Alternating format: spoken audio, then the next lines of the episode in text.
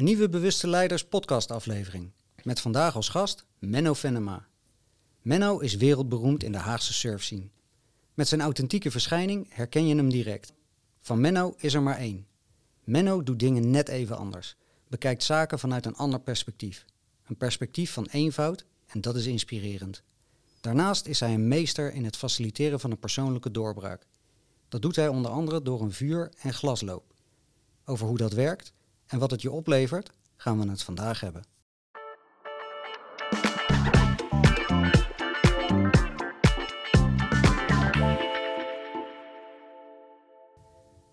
De Bewuste Leiders podcast groeit snel. Dit doen we zonder sponsoren en donateurs. Wil je helpen om het bereik te vergroten? Like en of abonneer je dan op een van de Bewuste Leiders pagina's en deel de gesprekken met vrienden en bekenden. Menno, ja. wel, welkom. Dank je wel. Ik vond het leuk om jou in deze serie te vragen. Want ik vind je een bijzondere kerel.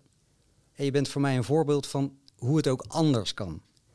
En dan doel ik op vrij en verbonden leven. Nou ben ik benieuwd. Heb je dat altijd zo gedaan? Of is dat een bewust proces geweest?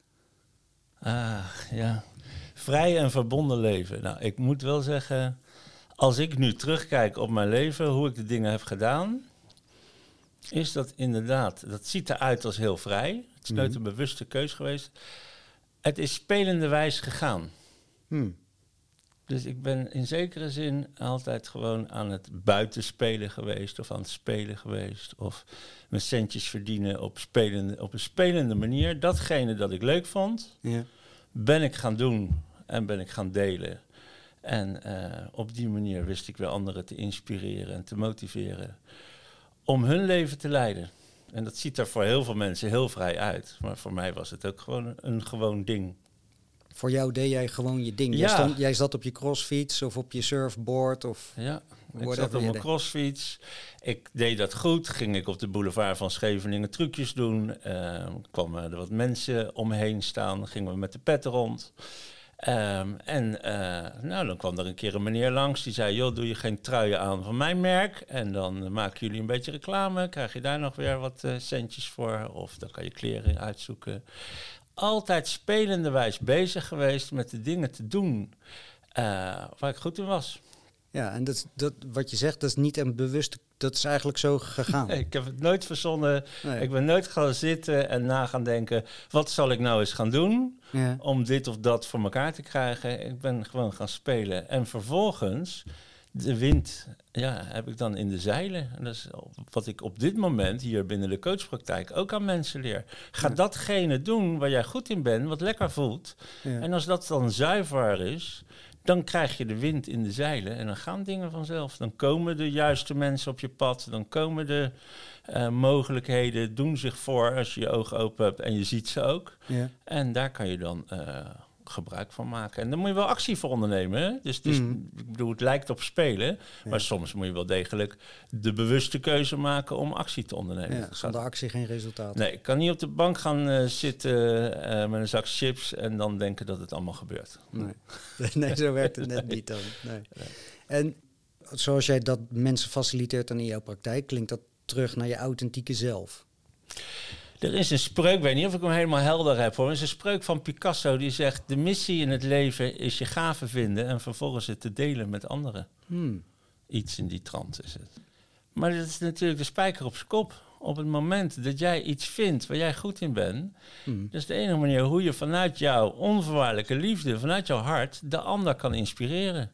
En dan komt dat heel anders aan als dat dat alleen maar via het hoofd gaat. Alleen via de mentale laag ja, dan? Ja. Men voelt dat. En vaak is dat, dat is nieuw. Mm-hmm. Dan krijg je een soort uh, ondertiteling van datgene wat je je hele leven al voelt. In andere gesprekken in deze serie is dan voorbijgekomen dat mensen zichzelf gaan ontwikkelen. Dus als het een mummie is, het ontwikkelen van de lagen die, er, die erop zitten. Ja, en je ontdoen van de wikkels. Ja, precies. Of de, de, de schellen vallen eraf. Ja. Of welke benaming mensen het ook geven. Hoe heb jij dat dan voor jezelf ervaren? Heb, heb jij ook zo'n proces gehad? Of ben je altijd redelijk dicht bij je kern geweest? Of met andere woorden, ben je niet zo geconditioneerd geraakt door de jaren heen? Uh, nee, absoluut uh, geconditioneerd geweest. En nog steeds, hè, op sommige vlakken nog steeds geconditioneerd. En ook nog steeds hard aan het werk met uh, verschillende leraren, leraressen. Um, om gewoon um, ja, daar, daarachter te komen. Wat is nou de reden van wat ik doe? Van wat is de reden van mijn gedrag? Wat is de woord, reden van mijn woordkeus? Wat is de reden van mijn gedachtes? Mm-hmm. Heel diep onderzoek naar binnen. Uh, wat zit daar nou onder? Want als we het dan hebben over dat, hè, zoals je zegt, wereldberoemd in de surf scene, daarvoor, vroeger daarvoor met het B M X'en. Als ik terug ga kijken, ik heb dat wel eens onderzocht. Um, en je weet, je kan altijd twee kanten op. Had je een hele goede drijfveer om het te doen? Hmm. Of was het vanuit, oké, okay, ik wil presteren, want op het moment dat ik de allerbeste ben, dan uh, word ik niet afgewezen. Ja, precies. Voor mij is de grootste angst van mensen, heb ik het idee, is afwijzing. Dat we niet goed genoeg zijn. Nou, als ik dan heel goed was met mijn crossfietsje of met mijn surfplank, Uh, dan, uh, nou ja, dan kon ik mezelf zoveel hoger zetten al. Dus ik zette mezelf op min twintig, zeg maar. Maar door goed te zijn kwam ik in ieder geval op de nullaag terecht. Ja. Dus is dat authentiek geweest? Er zit zeker wel een reden onder. Maar dat heb ik ook pas later teruggekeken. Hè? Mm-hmm. En ik denk, oké, okay, wat is nou de reden geweest dat ik dat altijd heb gedaan? Um, en ik denk dat dat voor de meeste uh, mensen geldt. Ook mensen die een heel goed bedrijf runnen. Um, dat het soms alleen maar is om erkenning van je vader te krijgen of uh, erkenning t- van je schoolvriendjes, van kijk eens hoe ik het gedaan heb. Mm-hmm. Wat een prachtige drijfveer is voor mensen om ergens te komen, maar is het de werkelijke reden? Daar kan je wel eens een vraagteken bij stellen, zetten. Dus ik was authentiek, vond het fietsen hartstikke leuk, uh, surfen echt een passie om mm. te doen. Maar mijn egootje, om het dan maar zo te zeggen, die vond het ook hartstikke leuk wel als je dan de beste was. Om in de picture te staan. Zeker, aandacht. Ja. Ja, aandacht te krijgen. Want als ik aandacht kreeg, dan was ik belangrijk. Op zo'n manier. Dan deed je er toe. Ja. Het ja. ja. was illusie, hè, voor mijzelf. Dus dat uh, is heel mooi. Omdat, Want hoe uh, kijk je daar dan nu tegen aan? Dat ik dat nog steeds wel kan hebben. Maar ik kan er alleen enorm om lachen nu. Dat ik denk, nou is het echt zo, man, doe even normaal. Ja. En een heel mooi voorbeeld, hè. Ik geef in de verslavingskliniek of een herstelkliniek Triora hier bij Kijkduin, uh, mm-hmm. geef ik 's ochtends uh, mindfulness trainingen.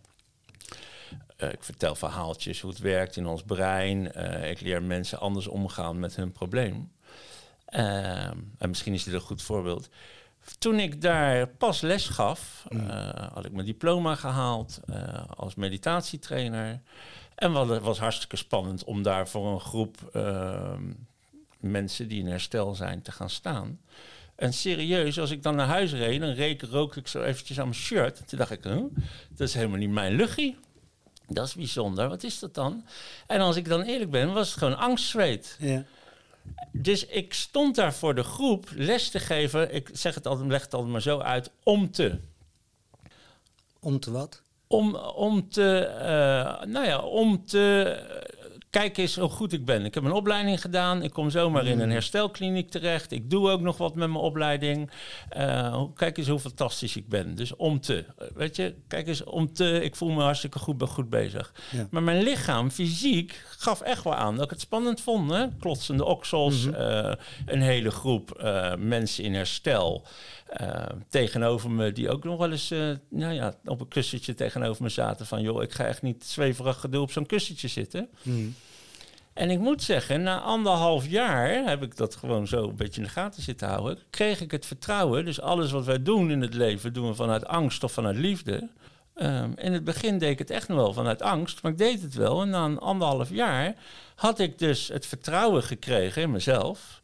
In uh, de groepen ook, die ik les gaf, dat ik had wel de indruk dat ze er zeker wat aan hadden. Dat kreeg ik ook wel terug.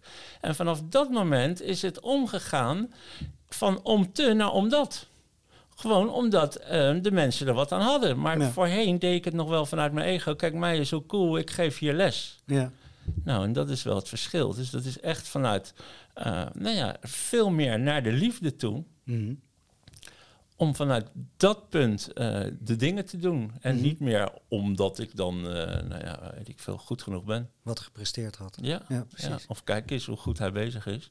Dus ik zeg het ook heel vaak, jongens, ik kom hier voor jullie. Ja. Kom hier. En dat deed ik vroeger wel, hè. Kom ik daar voor mij. Kijk eens wat ik presteer. En nu kom ik daar voor de deelnemers. En ja, dat is een reis die, uh, die ik maak in mijn leven. Maar mm-hmm. dat is ook wel de reis die ik met mensen onderzoek die ja. hier komen in de praktijk. Hoe kunnen we het anders doen? Of wat is de reden van ons gedrag?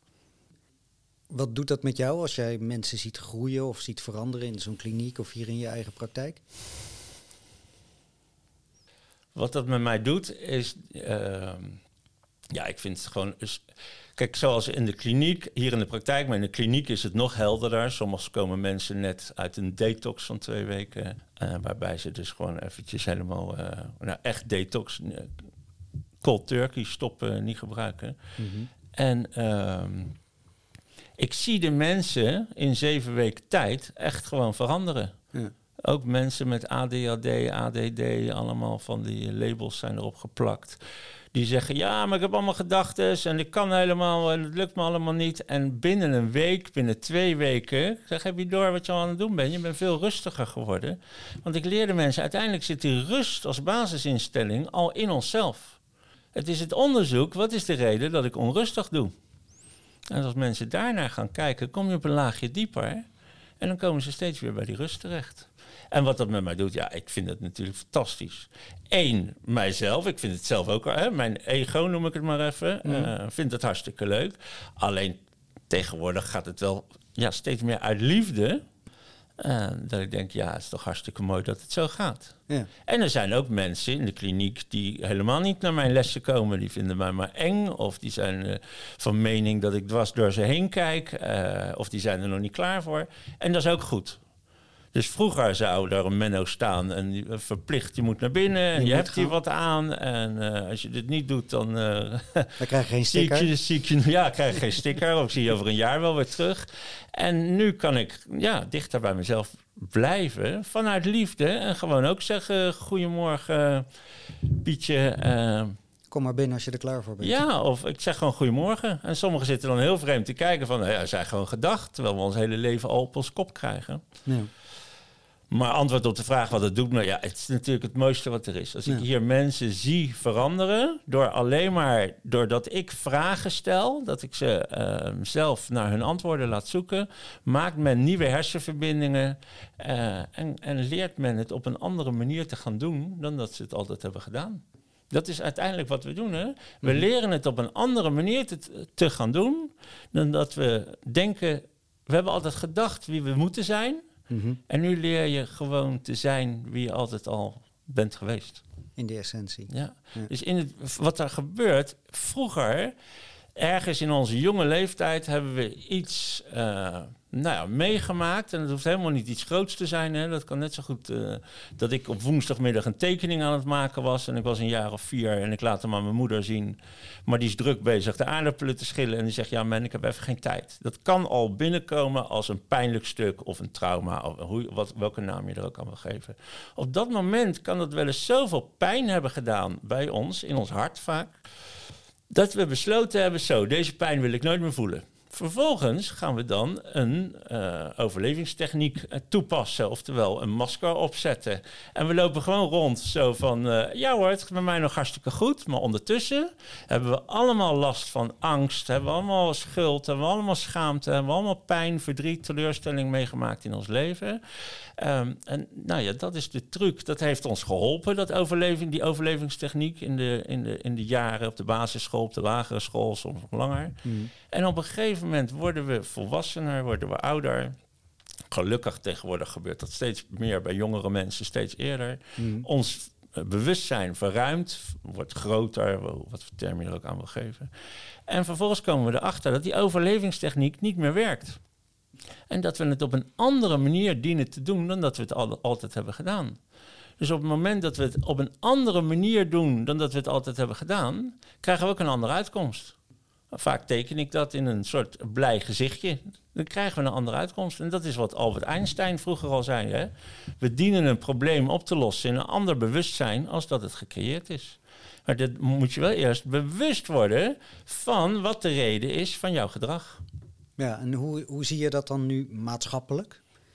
Een, een topic in deze serie is dat ja, systemen lopen op hun einde. Uh, je ziet dat... Ja, bijvoorbeeld in scholen en andere dingen, dat daar worden, je zijn het A D D, A D H D, uh, worden op kinderen geplakt. En dan wordt er maar een pil ingestopt. Ja. Nou ja, symptoombestrijding. Wat, ja, maar wat hebben we dan eigenlijk te doen?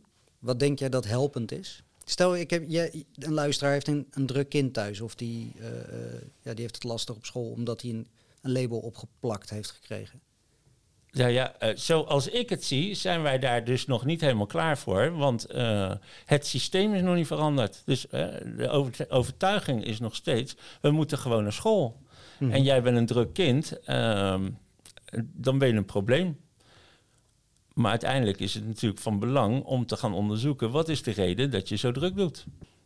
En daar zit dan vaak, of meestal van jou zit daar of een trauma of een dissociatie of iets anders zit daar. Vaak, ik zal niet zeggen altijd, hè. Ik kan niet in absolute gaan praten, maar vaak is er gewoon een reden om uh, uh, iets wat iemand in de, deze realiteit niet aan kan, mm-hmm. om dat te onderzoeken. En ook een overtuiging. Ik heb echt heel veel mensen die zitten echt met hun voeten te schuifelen, met hun handen te bewegen. En die gaan zeggen, ja, maar ik kan niet eventjes vijf minuten stilzitten. Mm-hmm. En op het moment dat wij dat samen gaan doen, blijkt dat dat hartstikke goed ging. En er zijn echt mensen die zeggen, nou, ik ben zo dankbaar. Ik, uh, verleden keer was er iemand in de kliniek. Hij zegt, ik word morgen veertig, maar jij hebt voor het eerst me het mooiste cadeau gegeven. Ik heb rust ervaren in mijn leven. Mm. Door gewoon te gaan zitten en naar binnen te durven gaan. Maar we zijn, kijk, wat wij doen als mensen, wij leggen heel veel in de buitenwereld neer. Het is allemaal de schuld van de buitenwereld. We wijzen naar de buitenwereld, het is de schuld van die of van dat. Hè? Een bekende term van de Indianen is, je wijst naar een ander, dan wijzen drie vingers terug. En ik ga daarin verder. We hebben nog die vinger die dan wijst. Als we die ook nog terug doen naar onszelf, dan houden we dit over. En dit is natuurlijk audio, maar er blijft een duimpje over. Ja. En die gaat over jouzelf. En dat betekent dat je zelf alle verantwoordelijkheid dient te nemen voor, voor jouw eigen gedrag. Op het moment dat je dat gaat doen en het niet meer in de buitenwereld legt, mm-hmm. ga je naar binnen. En dat is super eng, hè, om mm-hmm. die reis aan te gaan, om je ogen te sluiten, voor sommige mensen al, om naar binnen te gaan en daar gewoon te ervaren, wat is die onrust? En als we daar eerlijk in kunnen zijn, naar onszelf, super, het is ook eng om heel eerlijk te zijn naar jezelf. Um, nou, heb ik gemerkt dat een groot aantal mensen gewoon ervaren, oh ja, ik kan wel rustig zijn. Maar de overtuiging, er zit een verkeerde hersenverbinding, of een, nou ja, verkeerd. Uh, er, er is een hersenverbinding ontstaan vanuit vroeger. Met een overtuiging. Zeker. Ik kan dat niet. Ja. En dan zet je hem vast. Ja. En dan is het ook zo. En wat ik doe, zetten het deurtje open. Misschien is het mogelijk dat je het wel kan. En ik zeg niet dat je daarmee van je A D H D af bent of iets dergelijks. Maar je kan het wel een stuk verminderen. En ineens gaat, het, gaat een mogelijkheid open. Mm. Waardoor je je horizon verbreedt. Waardoor ja, er nog veel meer mogelijkheden komen. Een heel veld opent. Ja. ja. ja. Waarbij mensen erachter komen. Hé, hey, ik kan iets wat ik nooit verwacht had. Of van mijzelf verwacht dat ik ben nou eenmaal zo. Maar het is niet zo, ik ben nou eenmaal zo. Het is niet zo zwart-wit. Dit, ja, we kunnen dat veranderen. Ja. Prachtig. Ja, toch? Nee, dat is geweldig. Ja. Ja. Als je er klaar voor bent, moet ik er wel bij zeggen. Want voor sommige mensen, um, en nu hebben we het over A D H D, maar het zijn allemaal dingen. Je moet er wel klaar voor zijn, de bereidheid hebben om het anders te gaan doen dan dat je het altijd hebt gedaan. Dus het oude loslaten. Ja, en loslaten is een beetje een ingewikkeld ding. Want dan moet je nog steeds iets doen. En iets wat je al tien, twintig, dertig jaar vasthoudt. Hoe laat je dat dan los? Mm-hmm. Het is meer doorkrijgen dat je het verkeerde beethoudt. Terwijl je dat zegt, denk ik dan van, is dat dan misschien ook omarmen van hetgene wat je eigenlijk wil afstoten? Dus eigenlijk hetgene wat je eigenlijk wil loslaten. Dat je, dat, dat je er oké okay mee bent dat dat er ook is. Zeker, het is omarmen. Uh, oftewel, geen strijd meer leveren. Vaak zijn we in gevecht dat we het zo vervelend vinden dat we dit hebben. We zijn mm-hmm. niet zo heel aardig voor onszelf, de meeste van ons. Um, en op het moment dat we dus in die strijd zijn met ja. onszelf, zijn we, maken we het alleen maar zwaarder. In zekere zin zijn we onze eigen martelaar. Innerlijk conflict. Ja, de meest vreemde vorm van tij- vrije tijdsbesteding noem ik dat. Want daar zijn we heel veel yeah. tijd mee bezig. Ja. Yeah. Um, en inderdaad, dus loslaten, het is doorhebben. Mm. Oké, okay, wat hou ik vast? Maar ik kan ook iets anders vast gaan houden. Mm-hmm. En als je daarmee op focust, dus hè, de betere versie van jezelf, als ik het dan zo moet zeggen. Mm. Wat kan ik ook beethouden? Dus laat ik teruggaan naar uh, de mensen in de herstelkliniek. Die houden vast hun middel, nee. ja, waarmee ze hun pijn konden verdoven. Um, terwijl je ook je kan focussen op iets anders, een gezonde leefstijl. En op het moment dat je daarop gaat focussen, dan laat je als vanzelf dat andere los. Ja, mooi. En dan is het omarmen, dus niet meer de strijd leveren. Oh, ik heb van die trekmomenten. En dit gaat dan nu over de uh, mensen in gebruik. Maar het geldt voor al onze mensen. Hè? Mm. Um, nee, maar dat kan ook zijn social media, uh, ja. uh, drank, uh, chocola, roken. Hard werken, uh, sporten, excessief sporten, noem het maar op, van alles. Wat is de reden dat ik dit doe? Oftewel, mm. welke pijn wil ik niet voelen? Of welk deel uit de realiteit kan ik niet aan? Uiteindelijk zijn wij mensen iets aan het vermijden wat ergens is opgeslagen in ons systeem. En ja. ik wijs dan naar mijn hart, daar, daar, ja. daar, daar, daar begint het meestal. Uh, wat zijn we aan het vermijden? Maar vaak durven we daar zelf niet naartoe. Super spannend. Zeker. En dan is de vaste vraag in deze podcast is... wat is bewust leiderschap?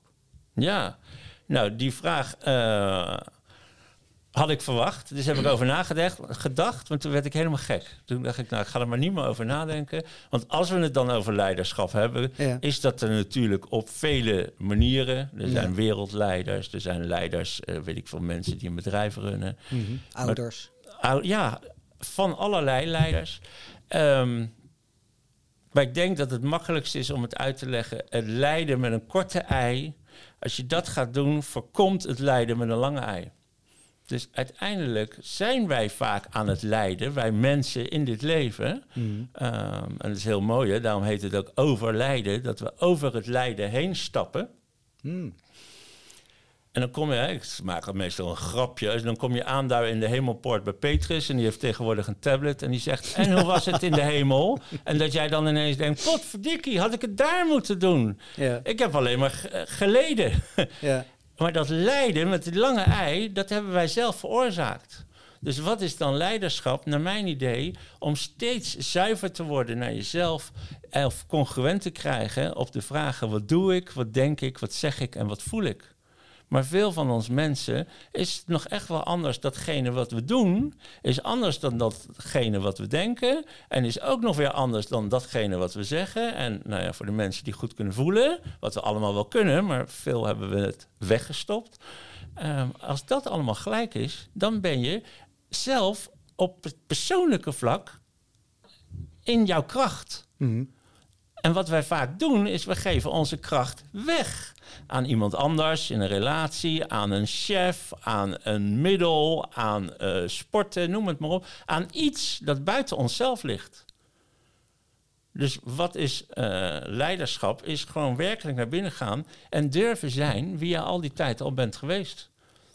Ik vind dat een mooie... Ja? En dat is een hele weg, hè? En dat ja. is de gein, dat hoeven we niet morgen te kunnen. Veel nee. mensen, voor nee. veel mensen is dat, oh, dat kan ik nog niet. Nee, dat is de lol van dit leven. We zijn geboren en we, uh, nou ja, daarbij hoort dat we een keertje ook uh, overlijden. En in die tijd krijgen we onze geschenken in onze schoot geworpen. Om te leren om van dat lijden af te komen. Dus elke keer als we lijden met die korte ei... Um, als we pijn hebben, mm. kunnen we daar dankbaar om zijn. Is het een cadeautje om ons daar te krijgen waar we horen te zijn. We walk each other home. We walk each other home? Ja, dus jij, weet ik veel, jij doet iets. Ik irriteer me eraan. Mm-hmm. Nou, dat is dan in mijn buitenwereld. Jij hebt het gedaan, maar uiteindelijk... ben jij daar helemaal niet. Het gebeurt allemaal in mijn belevingswereld. Dus ik kan daar die irritatie oplossen. Ja, ik trigger iets bij jou. Ja. Maar die, die irritatie is niet van mij, die is van jou. Die is gewoon van mij. Alleen ben ik gewend het in de buitenwereld neer te leggen. Word ik boos op jou, ga ik harder praten, neem ik meer afstand. Wil helemaal niet geïrriteer, geïrriteerd zijn... Uh, dus ergens word ik gewoon boos op, op mijzelf. Maar ja, het stomste wat ik ga doen natuurlijk. Het is veel makkelijker om dat, bij jou te, om dat op jou te ja, doen. Dat is makkelijker. Dus uiteindelijk is het werkelijk de truc, en ik ben ook geen heilige... maar om te zeggen, hé, hey, dankjewel dat je mij triggert... want ik zie dat ik daar nog wat op te lossen heb. Nou, als we dat zo kunnen doen... gaan wij steeds meer uh, in onze eigen leiderschap. Oftewel niet meer onze macht en onze kracht weggeven. Wij zijn superkrachtige wezens. Wij hebben echt, nou ja, dan doe ik mijn arm even zo, ja. anderhalve meter aan potentieel. Maar we gebruiken vaak maar tien tot twintig procent. En hoe komt dat dan? Angst. Voor mij angst. En voor iedereen, hè, angst is natuurlijk een containerbegrip, is een heel groot woord. Mm-hmm. Uh, maar angst voor die afwijzing is wat ik uh, nou ja, ontdekt heb, wat ik in mijn praktijk veel merk. Daar zit heel veel uh, onder. Mm-hmm. Niet goed genoeg zijn. Dus we, wij leven in een, uh, ja, in een illusie dat we niet goed genoeg zijn. Nee. En daartegenover staat dan liefde. Ja. En hoe, hoe zou dat dan vanuit liefde, liefdevol voor jezelf, liefdevol voor je om, die je directe omgeving? Ja, en het begint toch echt wel met zelfliefde. Eerst liefdevol zijn voor jezelf. Mm-hmm. Weten dat je oké okay bent, mm-hmm. zodat je ook liefdevol kan zijn voor de ander. Dus heel simpel, we hebben hier een kopje thee op tafel staan. Als het glas leeg is, kunnen we het samen niet delen. Maar op het moment dat er een beetje in zit, kunnen we allebei een slokje nemen en dan hebben we toch nog allebei een beetje liefde. Hmm. Terwijl, zoals in het begin van dit verhaal, is het om te of om dat. Er zijn ook mensen die pleasen heel graag. Dus hey, dan geef ik jou uh, heel veel liefde en ik doe dit wel voor jou en ik doe dat wel voor jou. Mm. Maar dat is om te, om ervoor te zorgen dat ik die liefde ook ontvang. Maar dat is, dat is de verkeerde reden. Dus uiteindelijk is dat gewoon ruilhandel. En dat is, uh, ja, is een heel interessant stuk.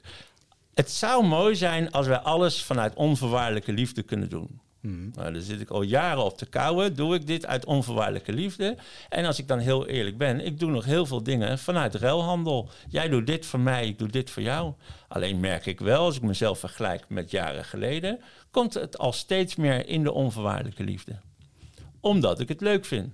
Hmm. En niet om te, weet je, om te zorgen dat ik van die min twintig naar die nullijn ga. Ja, niet omdat je er wat voor terugkrijgt. Nee, ja. nee. Gewoon omdat het uh, ja, goed voelt. Ja.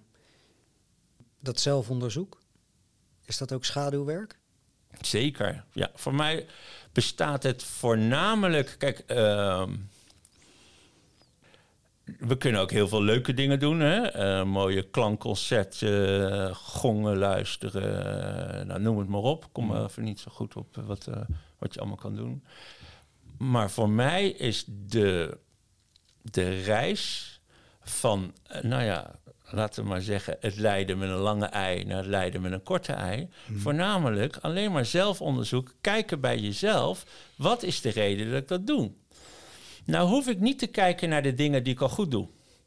Ik hoef alleen maar te kijken naar de dingen die ervoor zorgen dat de kwaliteit van mijn leven naar beneden gaat. Wat is de reden dat ik boos word op iemand? Hmm. Wat is de reden dat ik uitstelgedrag vertoon? Wat is de reden dat ik bepaalde dingen niet durf? En dat noem ik dus is het schaduwwerk. Dus het ego is een hartstikke mooi ding. We hebben hartstikke nodig voor alles. Maar als ik het over het ego heb, is het vaak ja, onze zwarte, onze donkere stukken om aan te kijken.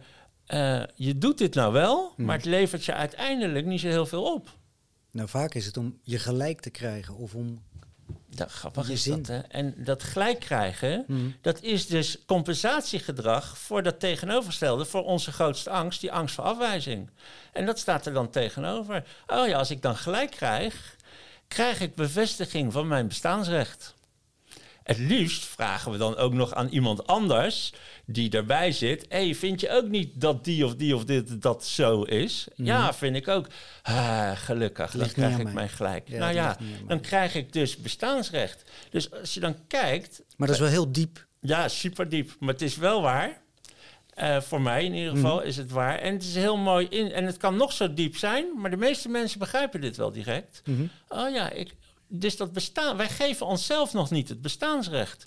Terwijl we dat bestaansrecht allang gekregen hebben op het moment dat wij hier geboren werden op deze aarde. Maar we zien het zelf niet, omdat we zelf allemaal illusies in ons hoofd hebben die voor dat lijden met een lange ei zorgen. Vaak nog zelf gecreëerd ook. Altijd, dat bedoel ja, ik. Altijd, dat ja. is die vreemdste vorm. Nou ja, altijd, tachtig procent. Uh, er zijn echt wel dingen waar we niet zoveel aan kunnen doen. Uh, maar dat is dus wat ik net zeg met op het moment dat we over het lijden heen stappen, mm-hmm. dan hebben we het zelf gecreëerd.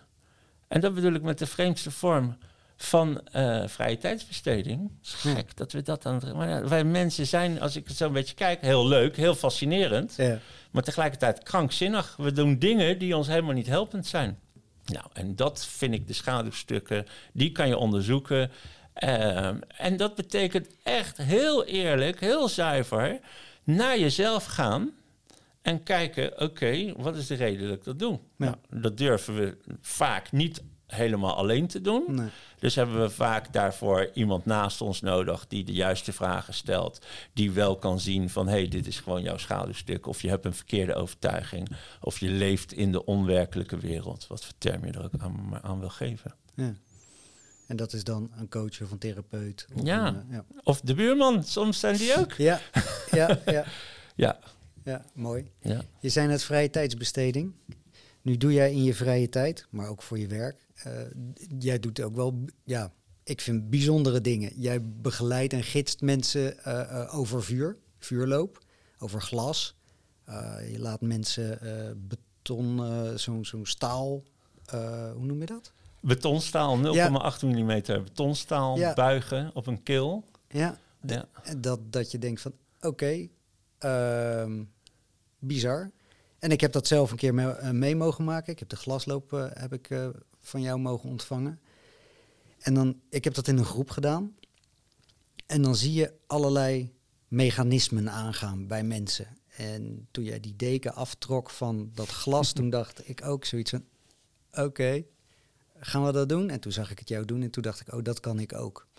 Um, Mm, dat is makkelijker gezegd dan gedaan, maar het is een heel, een heel ding.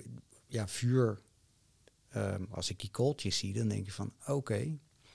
Kan je überhaupt even eerst het verschil uitleggen tussen waarom zou je vuur en glas? Want dat zijn ook twee hele verschillende dingen ja. natuurlijk. En, en wat levert het je op, hè? Dat, dat je het überhaupt aangaat, zo'n proces. Waar, waarom zou ik over vuur lopen of glas? Ja, dat zijn een hele hoop vragen tegelijkertijd. Ja, ja, ja. Um, Misschien had ik ze één voor één moeten stellen. nou, we ja, we beginnen zal, gewoon bij het begin. Best doen. Ja, we beginnen gewoon bij het begin. Ik uh, laat... Of, ja, ik, kijk, alles wat ik doe heeft te maken met persoonlijke ontwikkeling of bewustwording. Hmm. En daarbij is de glasloop, de vuurloop, het buigen van het staal op je keel, hout op pijlen, breken. Uh, dat is shamanistisch ritueel om je angsten te doorbreken. IJsbad is er ook zo eentje. Het zijn allemaal verschillende tools om mensen uh, dichter bij hunzelf te brengen. Of tools die je kan gebruiken om te ervaren dat wij veel meer kunnen dan dat wij onszelf vertellen.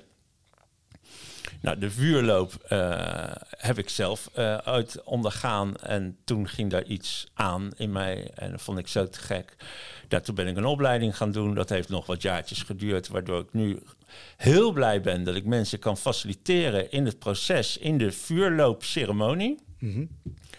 Wat daar gebeurt, en dat verschilt per mens. Hè? Maar dus de een die denkt, oh nee, dat glas, dat ga ik nooit doen. Want we hebben ons allemaal wel eens gesneden aan glas. En uh, voor andere mensen is het vuur weer hartstikke eng. Waarbij ik bij mij denk, oh, dat vuur is hartstikke magisch. Dat gaat aan. Het zijn twee verschillende... En het ijsbad, dat is een ding waar ik zelf de meeste moeite mee heb.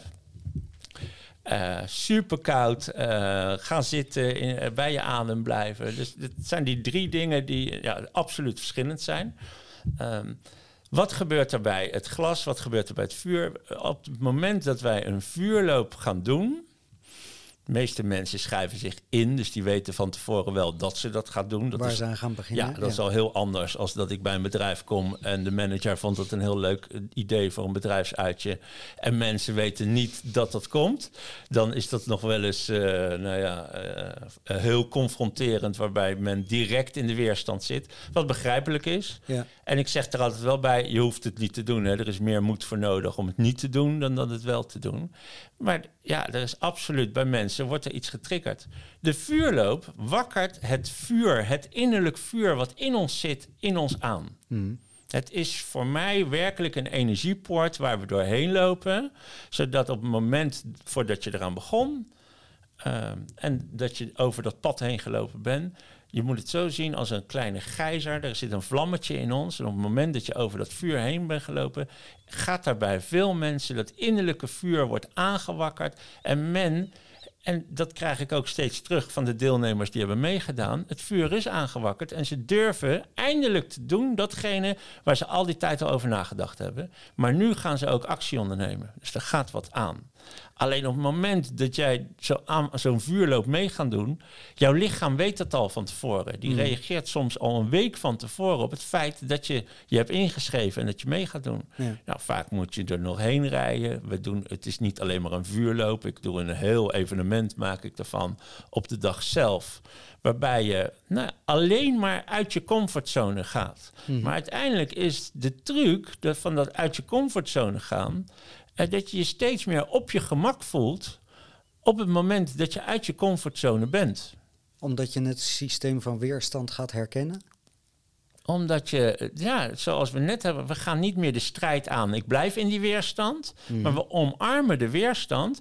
Nou, het gelukkige is met een vuurloop, met een glasloop, dat we dan ook nog wel zien, ja, die anderen kunnen het wel, dus ik zou het ook wel kunnen. Mm. En daarbij maken we een nieuwe hersenverbinding van ik kan het niet naar misschien is het wel mogelijk. En op het moment dat we het gaan doen, blijkt het nog mogelijk geweest te zijn ook. Nou, dan verandert er wezenlijk iets in, uh, in het gedrag van, van de mensen.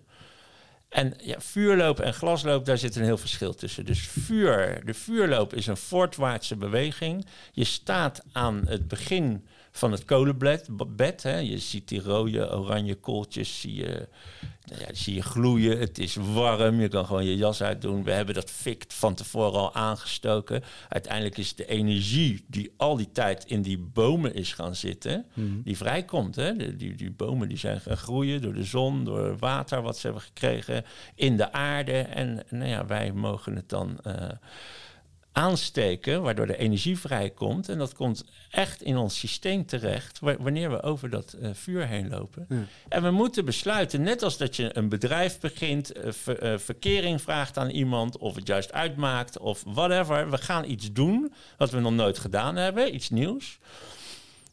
Voordat je aan dat kolenbed staat, heb je wel energie nodig om dat aan te kunnen. Als je een bedrijf begint, heb je wel de energie nodig om dat aan te kunnen. Het zal niet altijd een walk in the park zijn. Hè? We komen obstakels tegen, wat uiteindelijk onze geschenken zijn om de beste versie van onszelf te worden. Maar mm. dat zien we niet altijd nog. Wij, wij, wij zien het als lijden, maar het is uiteindelijk om, nou ja, om daar te komen waar, waar we willen komen. Ja. We lopen dan in die energie over dat vuur heen en met het idee om aan die andere kant te komen zonder brandblaren. Mm-hmm. Dat is het doel. En hetzelfde als een bedrijf dat je begint. Je hebt die energie nodig, maar het doel is om, weet ik het, zoveel mogelijk mensen te helpen, zoveel mogelijk producten te ko- verkopen, dat mensen daar iets aan hebben. De, en dat is van belang om dat te beseffen. Dat is die voortwaartse energie.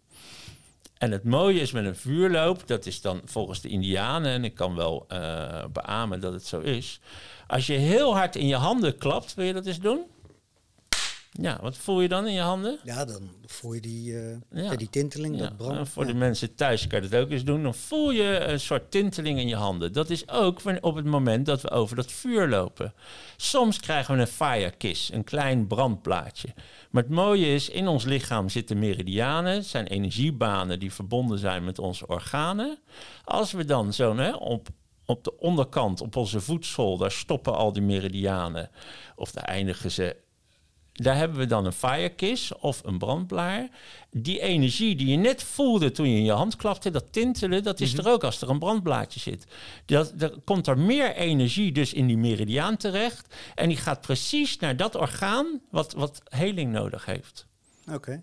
Dus ik heb, uh, nou, ik heb een, uh, iets met mijn hart.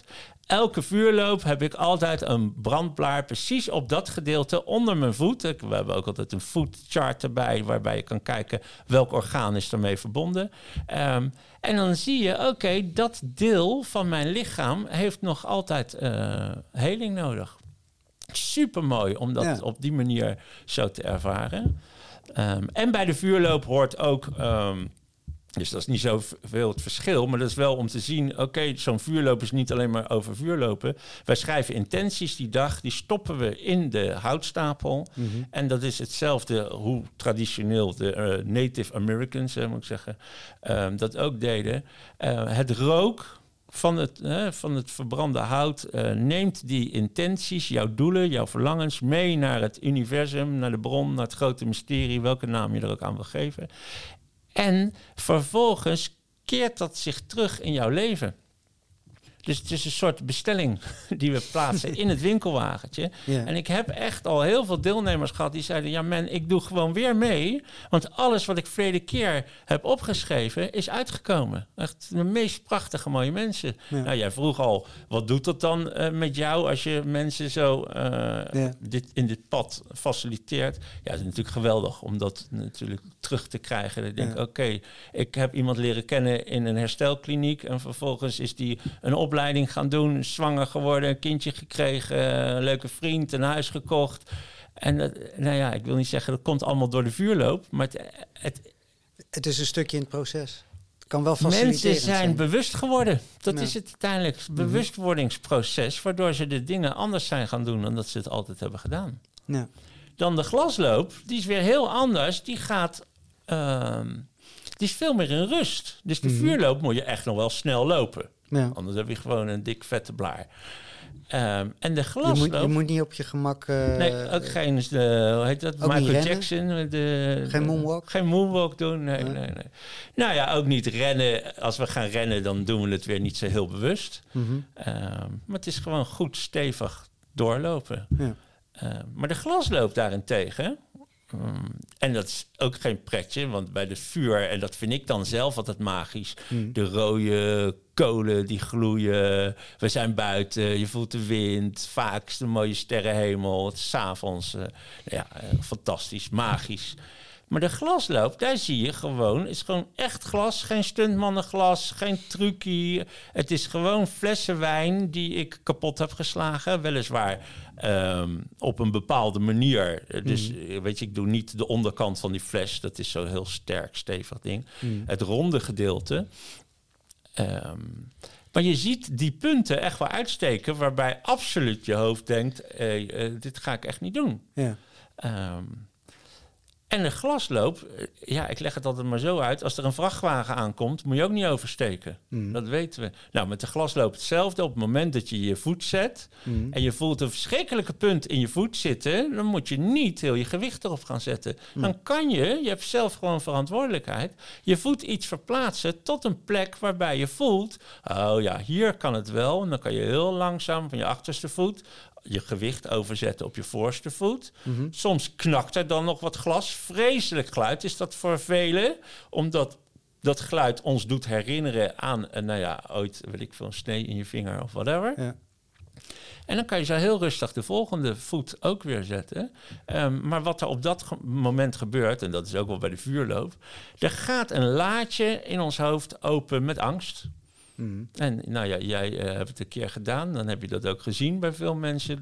Ieder mens is uniek. En bij ieder mens gebeurt er iets unieks ja. zelf. En de een loopt op ego. Ik doe het wel eventjes. Mm-hmm. En een ander gaat het proces heel bewust aan. En dat laadje... Nou, ik kan het bijna zien dat het laadje open gaat. Mm-hmm. Maar we geven goede ondersteuning. En uh, nou ja... Daar gaan mensen heel rustig over dat glas heen. Dat glaspad is drie, vier meter misschien. Helemaal niet zo gek lang. Mm. Um, maar voor sommigen is het... Uh, als ze halverwege zijn, staat het bijna gelijk aan uh, tien jaar mediteren. Ja. Omdat we door de processen heen gaan. Je, je, ja, het is door een laag heen. Je dan kan geen ja. andere kant meer op dan het ervaren. Ik vind nee. het heel eng, maar ik ga het wel doen. Ja. En ja, dat is, het is, en dan vaak als mensen van het glasbed aflopen, dan uh, zet ik ze op een stoel, kunnen ze nog even hun voeten afvegen. Omdat er altijd, ja, stoffertje. Er zitten kleine stukjes glas uh, vaak nog onder. Nou, daar heb ik niet altijd genoeg tijd voor, maar dan gebeurt er eigenlijk het allerbelangrijkste in die mensen. Dan gaat de energie stromen door hun lichaam. Mm. Het is geblokkeerd, hè? Emotions, energy in motion. Energie hoort in beweging te zijn. Maar het is vastgelopen door alles wat we hebben meegemaakt in dit leven, misschien ook nog wel in vorige levens. Ja. Um, en soms als die mensen op zo'n stoel terechtkomen, dan zie ik als het ware dat dat, ja, dat gaat het stromen. En vaak zien andere mensen dat ook wel. Mm-hmm. Nou, dat is dan de truc uh, om dat wel zelf toe te laten. Ja. En dan heb je ja, inderdaad weer een stukje uh, van die ui afgepeld. Ja. Ja, mooi, want jij begint, jij begint die sessie, begin je dan eigenlijk met de olifant? Ja, het verhaal van de olifant. Ja. Fantastisch verhaal.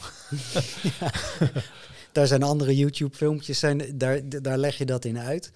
Maar wat, wat zijn de, de stappen van de olifant, zeg maar? De olifant, de olifant is uiteindelijk ons onbewustzijn. Althans, uh, ons ego, ons onbewustzijn. Het is allemaal niet precies hetzelfde, maar om het even makkelijk uit te leggen. Maar die olif- wij mensen hebben allemaal een olifant in ons zitten, in ons hoofd. Hmm. En de enige taak van die olifant is om ons terug te krijgen in onze comfortzone.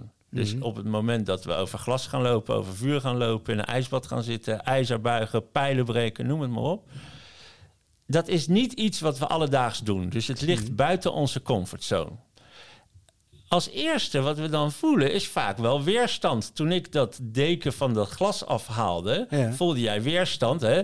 De meeste mensen... Ik dacht, holy smoke. Zag, zie, zie je die punten dan? En, ja. en degene die naast mij stond, dat weet ik nog heel goed, die stootte me echt zo aan, zo van...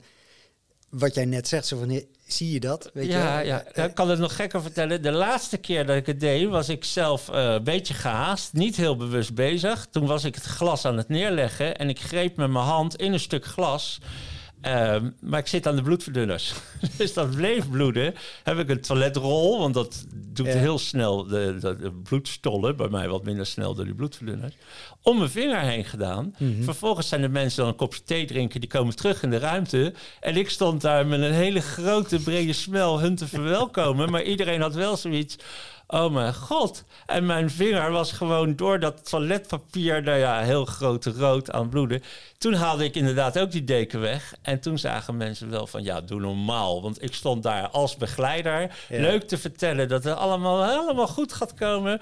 Maar zelf zat ik onder het bloed. Een dikke jaap in ja. je vinger. En daar is natuurlijk al direct de eerste sensatie die die olifant op ons afstuurt. Dat is weerstand. Mm-hmm. Dus ik denk, ja hallo, dat ga ik echt niet doen. En ik begrijp iedereen heel goed die dan zegt, ja oké, okay, maar wat gaat me dat dan opleveren? Dat ik over het glas ga lopen? Of mm-hmm. we gaan legitieme excuses verzinnen. Ja, ik ga morgen, uh, heb ik een, uh, een uitje van mijn werk waar we gaan wandelen. Mm-hmm. Um, dat ga ik niet doen. Nee, dat ga ik niet doen, want ik krijg op zeker een snee in mijn voet.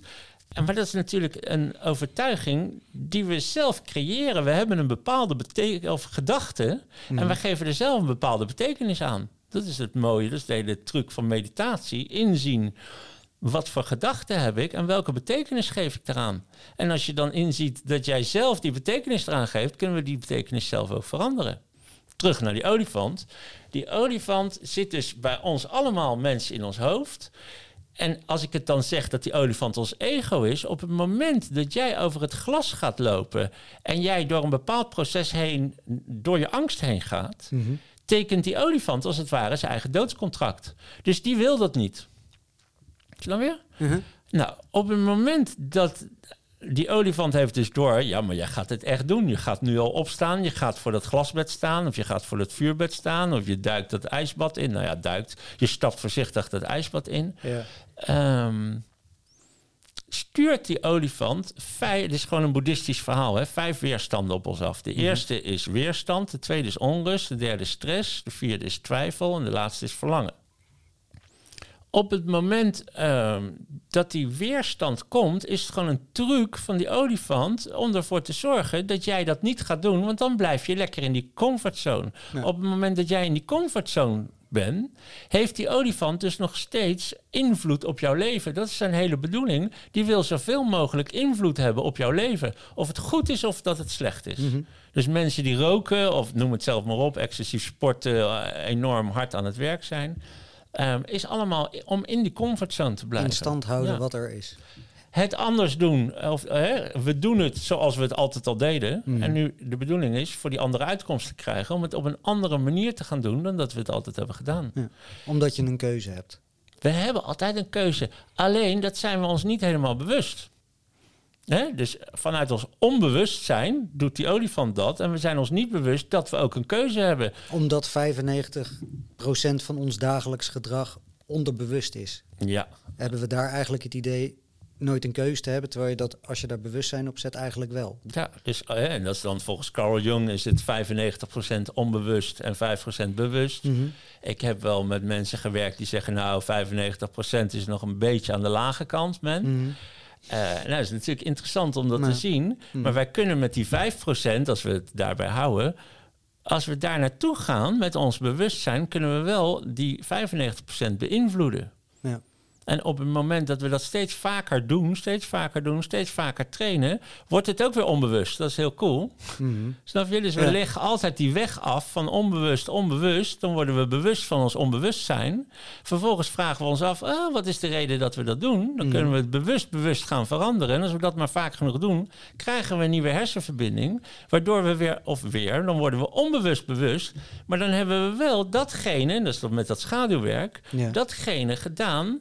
Wat, zorgt, wat ervoor zorgt dat de kwaliteit van ons leven naar beneden gaat... hebben we nu onbewust veranderd, of naar ons onbewustzijn gekregen... dat we het voortaan op een andere manier doen, oftewel de juiste manier. De gewenste manier. Ja, de gewenste. Ja. Het is altijd een beetje moeilijk om te praten ja. en dan uit het oordeel te blijven. Ja, mooi. Ja.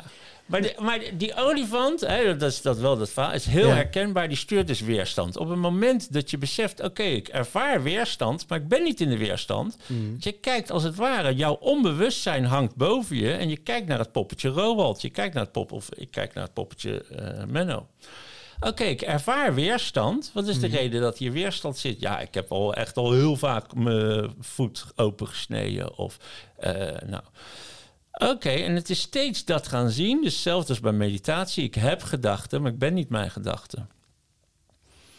Nou, die olifant heeft dat door. Oké, okay, die weerstand werkt niet. Weet je wat? Dan doe ik dat nog een beetje opvoeren... en dan stuur ik onrust naar je toe. Mm.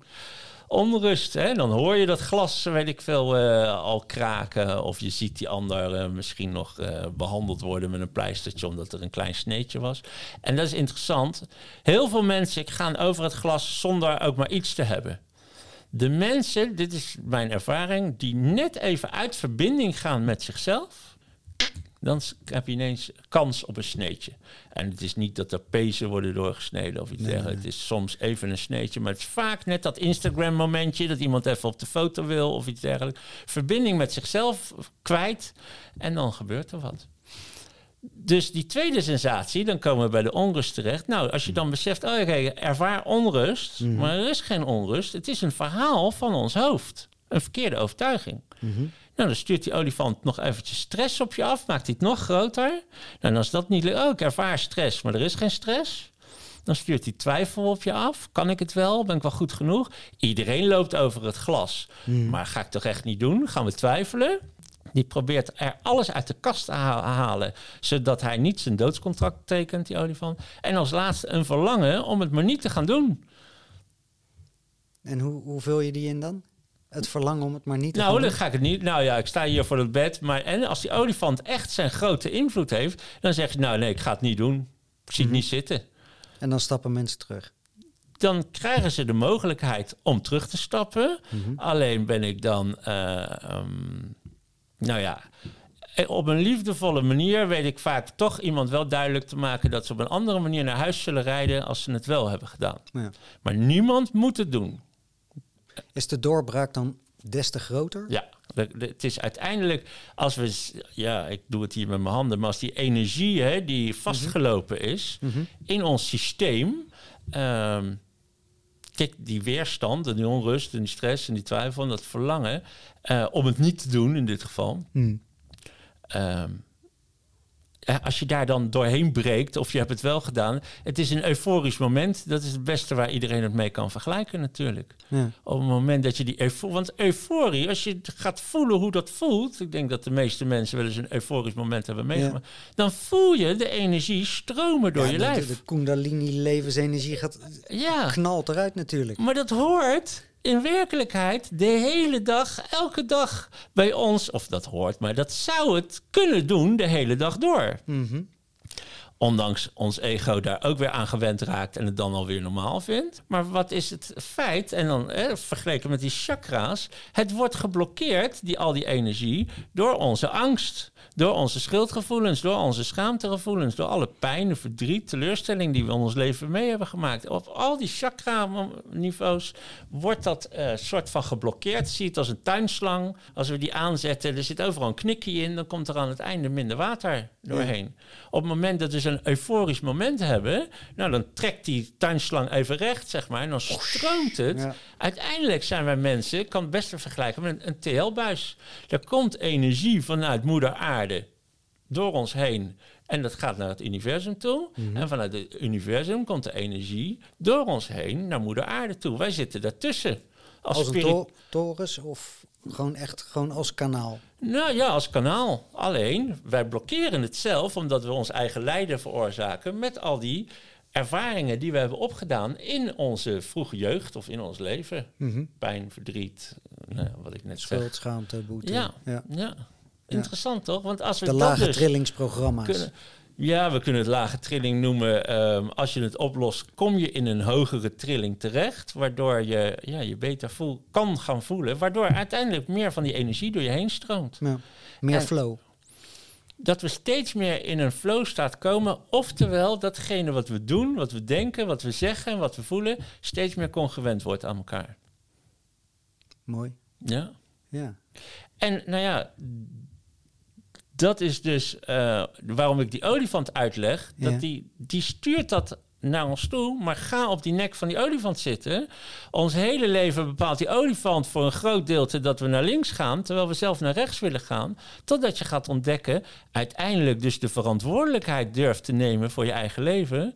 Inclusief alle gevolgen en consequenties die onze eigen keuzes kunnen hebben. Maar dat je dan op die nek van die olifant gaat zitten om hem te bereiden en het op jouw eigen manier te gaan doen. En niet op de manier hoe je altijd hebt gedacht dat het moest. Om erkenning te krijgen van je vrienden, vriendinnen, van je ouders. Omdat je geen mensen teleur wilde stellen. Maar gewoon hoe jij het wil gaan doen. Wat dat past het voor jou in dit leven? Dat je oké okay bent met jezelf en de keuzes die je z- maakt. Waarvan jij gevoelsmatig voelt dat dat het beste voor je is. Ja, en dat kan zelfs ook wel eens verkeerd uitpakken. Maar zelfs tuurlijk, dan tuurlijk. is het het beste wat jou kan overkomen. Alleen zien we dat vaak niet. Nee, nee klopt. Um, als ik zeg de nieuwe aarde. Ja.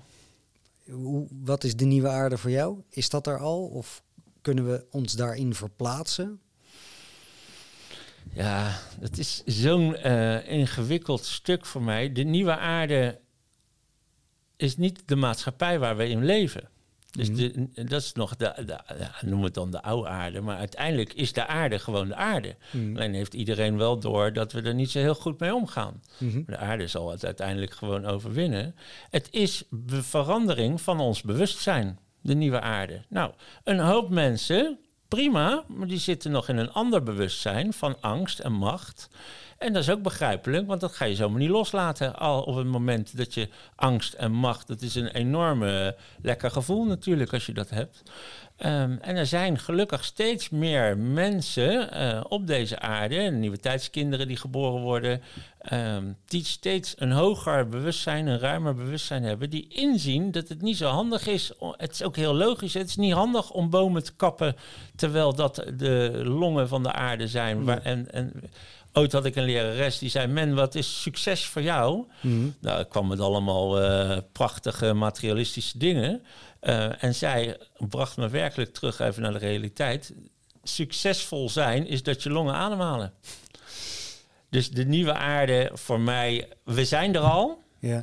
We zitten er alleen niet met z'n allen in dat bewustzijn. Um, ja, en wij hebben allemaal gekozen om in deze tijd geboren te worden.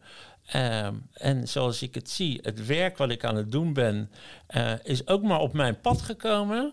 Maar het helpt wel heel veel mensen bewuster te worden, bewuster te kijken naar hun eigen gedrag, woordkeuze, gedachtes. Um, om anders om te gaan met deze aarde. Maar ja. ik ben ook nog geen heilige erin hoor. Ik doe ook nog wel eens een plastic fles gewoon weggooien of... Uh, dus ja, het is, ja. Een, het is een heel interessant uh, iets. Ja. Maar als we nou iedere dag een stapje doen, dan uiteindelijk kunnen we een mooie, liefdevolle samenleving creëren. Ja, ja. Uiteindelijk, liefdevoller. Uiteindelijk is het gewoon iedereen, als iedereen zijn eigen straatje schoonveegt, is het oké. Okay. Ja. Maar dat doen we blijkbaar nog niet. Het is heel mooi toen er hier corona was. Ik heb hier een restaurant zitten. We zitten hier in mijn praktijk. Er zit daar links een restaurant en er zit daar een lingeriewinkel. Ja. Voor een sessie kreeg ik honderdvijftig euro. Ja. Als ik dan zelf al uh, uh, van de nieuwe aarde zou zijn, zeg maar, dan zou ik dus eigenlijk vijftig euro naar die restauranthouder moeten brengen, vijftig euro naar die mevrouw van de lingeriewinkel moeten brengen en vijftig euro voor mij. Dan zou ik helemaal in die nieuwe aarde uh, passen. Ja. Maar als ik heel eerlijk ben, uh, ik heb dat niet gedaan. Want mijn uh, ego vertelde nog, ja, hij heeft dat restaurant, zij heeft die winkel. Ja. Ik w- ben ook nog niet klaar ervoor om het op die manier te delen met elkaar. Ik hoop dat dit een beetje duidelijk voorbeeld is. Ja, dat is meer een community-idee ja. wat je er dan achter hebt, ja. van dat je het met z'n allen... Ja. Ja. En het is hartstikke mooi uh, als dat bestaat. Vind ik ook hartstikke mooi, de communities. Maar ik stel ook wel eens de vraag, is dat wat voor mij? Is het wat voor jou? Weet ik niet, denk het niet. Nog niet in ieder geval, maar dat is ook verandering van het bewustzijn. Ja. Terwijl ik het super mooi vind, mm-hmm. maar ik ben ook een lonely wolf. Weet je, zo op mezelf en mijn eigen dingen aan het doen. Ja, met je surfboard. Met mijn surfboard onder mijn arm, ja. ja. Wereld ja. rond. Dat is mooi toch? Ja, het is fantastisch. Genieten. Ja. Ja. En voor mij is er dan ook niet zoveel de oude aarde en de nieuwe aarde. Hè? Want ik doe mm. het gewoon op mijn manier. Ik ben echt wel bewust bezig en ik... heb ook veranderprocessen uh, waarbij ik minder vlees aan het eten ben en al dat soort dingen. Uh,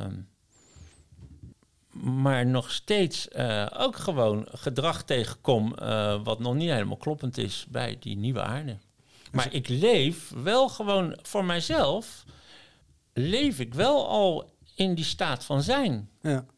Omdat ik gewoon de dingen doe die ik leuk vind. En eh, ik kom wel eens bij mijn moeder. Daar staat dan het nieuws uh, nog hard aan. En de televisie. Dus heel veel informatie wat voor mij binnenkomt. Kleuren, hard geluid.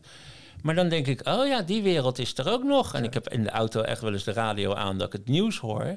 Maar in zekere zin is het allemaal negativiteit en ellende. Uh, dat ik me daar gewoon een beetje voor heb afgeschermd. En dus niet mijn kop in het zand heb gestoken. Mm-hmm. Maar wel heb afgeschermd. En ik heb mensen om me heen, of de mensen die ik, waarmee ik aan het werk ben... en ik ben lekker aan het surfen en aan het doen... waarbij ik dan al in een soort van nieuwe aarde zit. Ja, want die creëren we uiteindelijk samen. Ja.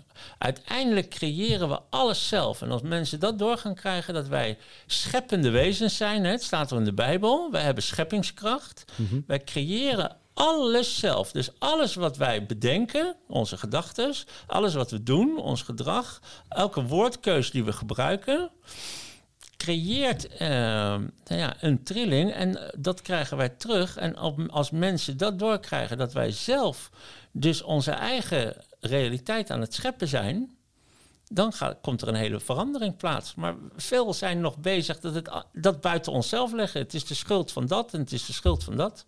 Ja. Ik vond het mooi, uh, Menno. Ja? Ja, ik vond het een mooi gesprek. Ik vind het leuk om het zo uh, een beetje te vertellen over het vuur en over het glas en weerstand. En uiteindelijk um, ja, echt duidelijk te maken dat wij zelf ons eigen lijden met een lange ei ja. veroorzaken. En als we doorkrijgen dat we zelf uh, dus kunnen scheppen, onze eigen realiteit kunnen scheppen, ja, dan uh, krijg je een hele andere mindset. Ja, mooi. Het is een podcast zonder beeld, maar ik heb een uur lang een enorm gepassioneerde kerel tegenover me gehad. Menno, super bedankt voor dit mooie gesprek. Dankjewel, Roald. Jij ook bedankt voor de moeite die je hebt genomen om hier te komen. En uh, ik heb genoten. Ik ook. Genoegen was wederzijds. Dankjewel. Dankjewel. Vond je dit een mooi gesprek? Like of deel het dan. En vergeet je niet te abonneren op het Bewuste Leiders podcast kanaal.